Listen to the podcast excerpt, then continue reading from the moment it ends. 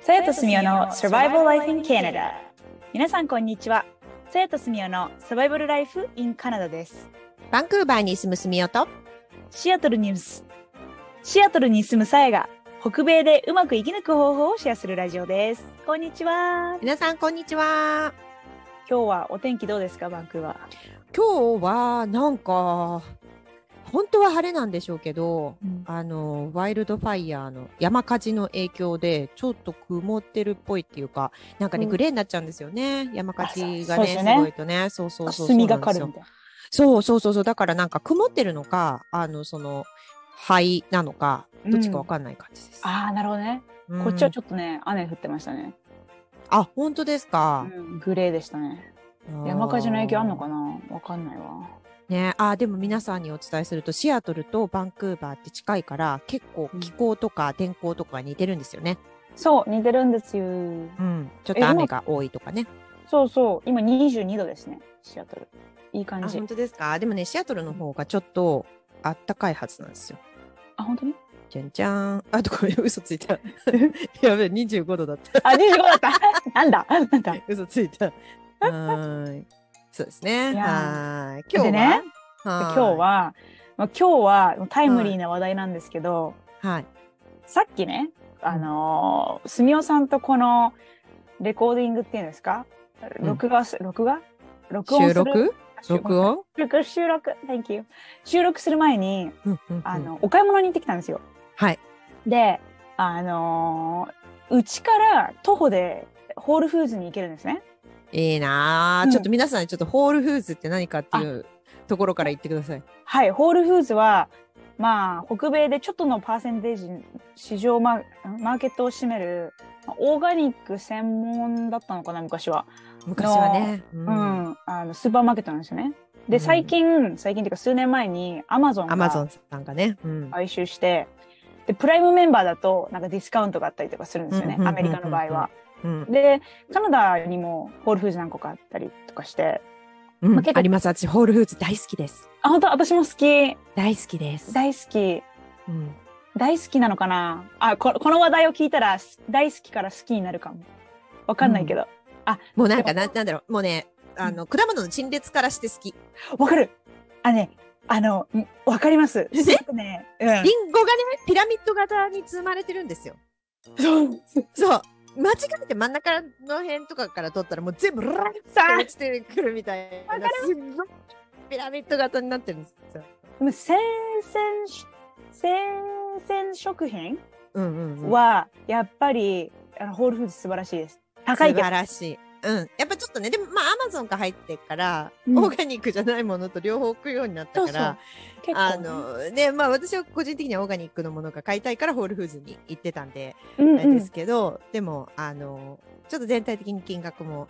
あれですよねそうそバランスとってうまいことやってますよね。やってますねでそのちょっと高いなと思いながらもやっぱ近いのでよく行くんですよ、うん、ううでもなんか行くって言ってもまあ20ドルとか、まあ、30ドルとか買ってうんもうそれ以外はもうリュックに入らないんで徒歩で行かなきゃいけなリュいッから、。クの中にしまえる範囲で買ってくるんですねそう そうかそわいいだよ。うでねいつもだったらカナダだったらカナダの郊外に住んでた時はやっぱり車で行くんですけどはい。今はもうか下り坂を下って上り坂を上って帰るみたいなあ、そうそうありそう、がとう皆さん、あの豆知識、シアトル、ちょっとね、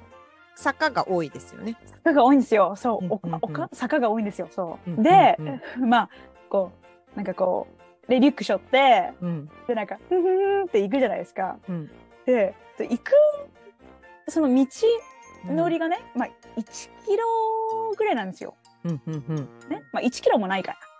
ら。で「ふんふんふん」って歩いてるとうんなんかこうあ叫んでる変な人がいらっしゃるんですよねうんうんうんたまに。ね。は。でないんか木陰の木が多い、えー、と左側の道とうん右側の道は日が当たってる道がこうあっはて、い、はい、はい、はい、はい。左側に行くとやっぱりこう木陰だからうん。こうホームレスの方が多いんですよね。ああ、涼んでるんですね。住んでるそううん、でうもん、右は観光客がいたりするんですよ。うん。うんでなんか面白いなと思いながら右と左見てるのは、まあまあ、東と西を見てへえうん面白い差があるなみたいなことを気づくわけですよねその あ、同じ道なのに。同じ道なのに。道渡ったらこんなにも違うのかと。そう。うんうんで、うんなんかこう、グラフィティって言って、こう、なん、なんですか。うんうなんんだっけ日本語でなんて言うんだっけ、これ。あの、落書きみたいな、スプレー缶の落書きみたいのも、なんかその木陰の方にが多くて、で、その日が当たってるとこには少ないみたいはあへえな。同じようになんか壁があるんですかうん。でもね、こう、日が当たる方が、こう、ビルがあったりとかするんですよね。はあはあはあはあで、左の方は、木陰の方多い方は、その病院とか、あの、ガソリンスタンドとかがあるんですよね。うーんまあちょっとなんか面白いコントラストだなと思いながら、こう歩くわけですね。うんうんうんうんで歩くとそのアマゾンのキャンパスが結構いろいろシアトルうんうん市内にあるので、アマゾンのすごいなんていうのかなこう、まあ、すごく言い方は悪いですけどこう真面目そうな、うんなんかスーツ着てないラフな格好のお兄さんとかお姉さんがいっぱい歩いてるんですよね。うんうんうんうんうんなんかしちょっと遠いところで叫んでる人がいて。うんね、ああ面白いなーみたいなここ貧困の差うっんていうのがこう見られる見られるって言ったらあれですけどうんうんう見んるうんわけね目の当たりするわけ。はでいそれこう坂下がりますホールフーズに入ります入ろうとしましたはいそしたらねカウボーイがいたんですよカウボーイカさんウボーイがいたあの天アのメリロカーハットか ぶってそう馬もいるんですかあ馬はいなかった うまいね馬が死んだでそのそのカウボーイハットとカウボーイブーツを、あのま、身にまとってるカウボーイみたいな人がいたんですよ、はいはいはい多分はい本当のカウボーイだと思うんですよアメリカには本当のカウボーイがいるんですよえでもシアトルいます普通いないですよね初めて見てうで、んでなんかえカウボーイみたいな人がいると思ったら右にはい銃のなんかすなんか鞘みたいなこう、はいはいはいはいはいはいあって銃が入ってるんですよ。ゴールフーズあ真んー前でえもうそれは本物の銃の可能性ありますそうそう本物そうそうそ本う物ので銃すよねアメリカだからそうでなんかワシントン州って許可があればあのいいんですってオープンキャリーって言ってそので外に持ち出してもいいんですかいいんですってへでなんかえと思ってそしたらなんかホールフーズの中にセキュリティの男の人がいるんですよね。はいはいはいはい普通セキュリティってどこにでもついてるからはいあーと思ったら腰に銃なんですよああはいはいでね、はいちょっとよーく見たらいろんなものついてるんですよ腰にホールフーズ入る前にで入ってからうん1秒ぐらいで銃を2つ見たんですよあでーでその近くちょっと先にアジアンマーケットがあるからはいはいはいアジアンマーケットスーパーマーケット行って戻っうんうんてこうまたホールフーズの方向にむむむ戻ろうと思ったんですよね家の方向にね、うんうんそしたらなんか道端でギャーって言っうんてる人が、うんうんうんうんうんわーって言ってる人がいてでも何されるかわかんないんですよね、うんやっぱりこ叫んでるからね錯乱しちゃったりとかしうんたうり、うんわーとか言ってるから、うんうんうんうんもうなんか「はっはっはっはっは」みたいなでもはね,、いはいではもいね周りが普通なんですよアマゾンの社員がたくさんいてみんなご飯そこで食べててみたいな、ああなるほどそれが異異様な光景に見えたってことですよそねうやっぱさやさんまだアメリカンじゃないってことですねそれ違いますねで治安はね、ね悪いかいいかって言われたら事件の発生数とかで決めあれするとうんいいんですよ、シアトルはね治安そういい方ですからねそうででもホームレスとやっぱりドラッグ使ってメンタルヘルスのやっぱりうん問題とかはやっぱりトロントもあるし、まあうんバンクーバーとかもまあね規模が違ったとしてうんもあるから、うんいそうやなんでかもなんかアメリカに住んでる方たちもね聞いてくださってると思うんであの、質問したいなと思うんですけど私たちってまだカナダが長いからで日本から来てるじゃないですか銃を見ることに抵抗があるんですよね。なんか今日私えみたいなうん、なんかあああれをねあの銃口を向けられて引き金引かれたら死ぬんだっていう想像に至るからそううわああれで死んだら嫌だなっていうこう 死を意識しちゃいますけどそうアメリカに長く住んでるとそれが普通になってくるんですかねどうなんでしょうね今まで何回もシアトル行ってるんですけど銃を見なかったんですよ一回も私もないかも、まあ、買い物程度でしか行ったことないですけど、うんでもな多分10回以上行ってるけど見たことないかもです。でしょはい、私もないんですよねもうポリこれまあ、おおおまわりさんっていうかね警察の人たちだけですよね。そうそう警察の人たちだけ、うんでなうん、警察の人たちは私のことたちのこと守ってくれるだろうなみたいなこう安心感があるから、うんうんそうですね死を連想させるようなうん、ではないじゃないないでですすか。よねうん自分がおかしなことしない限りは、銃口を向けられることはないって思いますけどね。そうそれで考えてみたらやっぱりこうう、そのアーカンサスとかねわかんない、うんうんうんうんこうテネシーとか、あのそういう系のところは結構ほら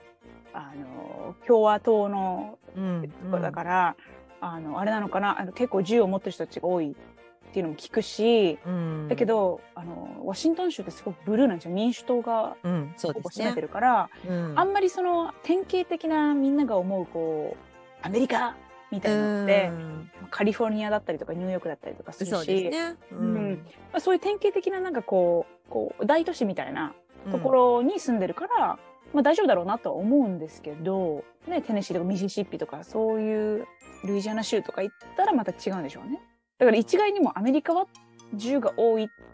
言っても州によっても違うんだろうけどもうん全然こう銃とかに寛容ではない州下なのかなと思ってみたら、うん普通に持ってる人いたし。私がね今さやさんのお話を聞いて思ったのはあのその私も10回以上多分シアトル行ってるけどそこで銃は東部警察官が持ってるのしか見たことなくって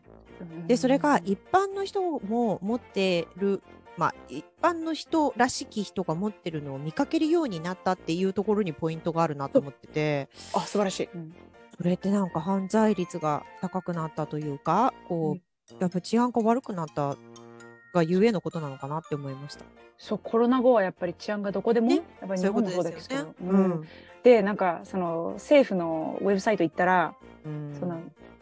ライセンスを発行してほしい人が多いからそうですよね。って言っててそう間に合ってませんって書いてあってうん、で取れちゃいますからね、アメリカはね、比較そう的そ簡単にというかね。そうん誰が持ってるから分からないから怖いっていうのじゃなくて、うんそのきちんとした人がきちんとした方法で所持してるんだったらまあアメリカだから私はあまあありえるんだろうなとは思うんですけど。うんあのつ使い方がわからない人にこう、うん渡ってしまうっていうのがやっぱり怖いなっていうのがあってうんやっぱ考えますよねいつもバスとか乗ってても、ううんん、この人と多分言い合いしたらやばいだろうなみたいなね、まあなんかそのライセンスを取るにあたりその人のまあバックグラウンドチェックとかそういうのはするんでしょうけど何を目的にってなった時に誤信のためって言われちゃうともうそうそうそうそうそうそうそううんその倫理観とかまで深掘りして聞かないじゃないですか。そうなんですよ何をもってして誤信なのかっていうね。そうんだからそもうどのタイミングでそれを打つことがその本人その人にとっての誤信なのかって違うじゃないですか。うそうですよねね一人一人違いますよね、え例えばなんか、まあ、あの私とか空手をね、うんあのしばらくやってて 最近サボってるけど、やってて殴られたからやり返したら誤信なのか殴られそうになった段階で殴ったら誤信なのか、殴られる前に例えば切って睨まれたから殴っておくのが誤信なのかなんか、ね、あるそうですよじゃないですか段階が。あ友達 難しいジョージア州のうんで育った友達と話してたらうんかあの彼の地区はみんな銃を持たなきゃいけない地区だったんですってそん初めて聞いたんですけどそんなあるんですかそうそんなのあるの知らじなくて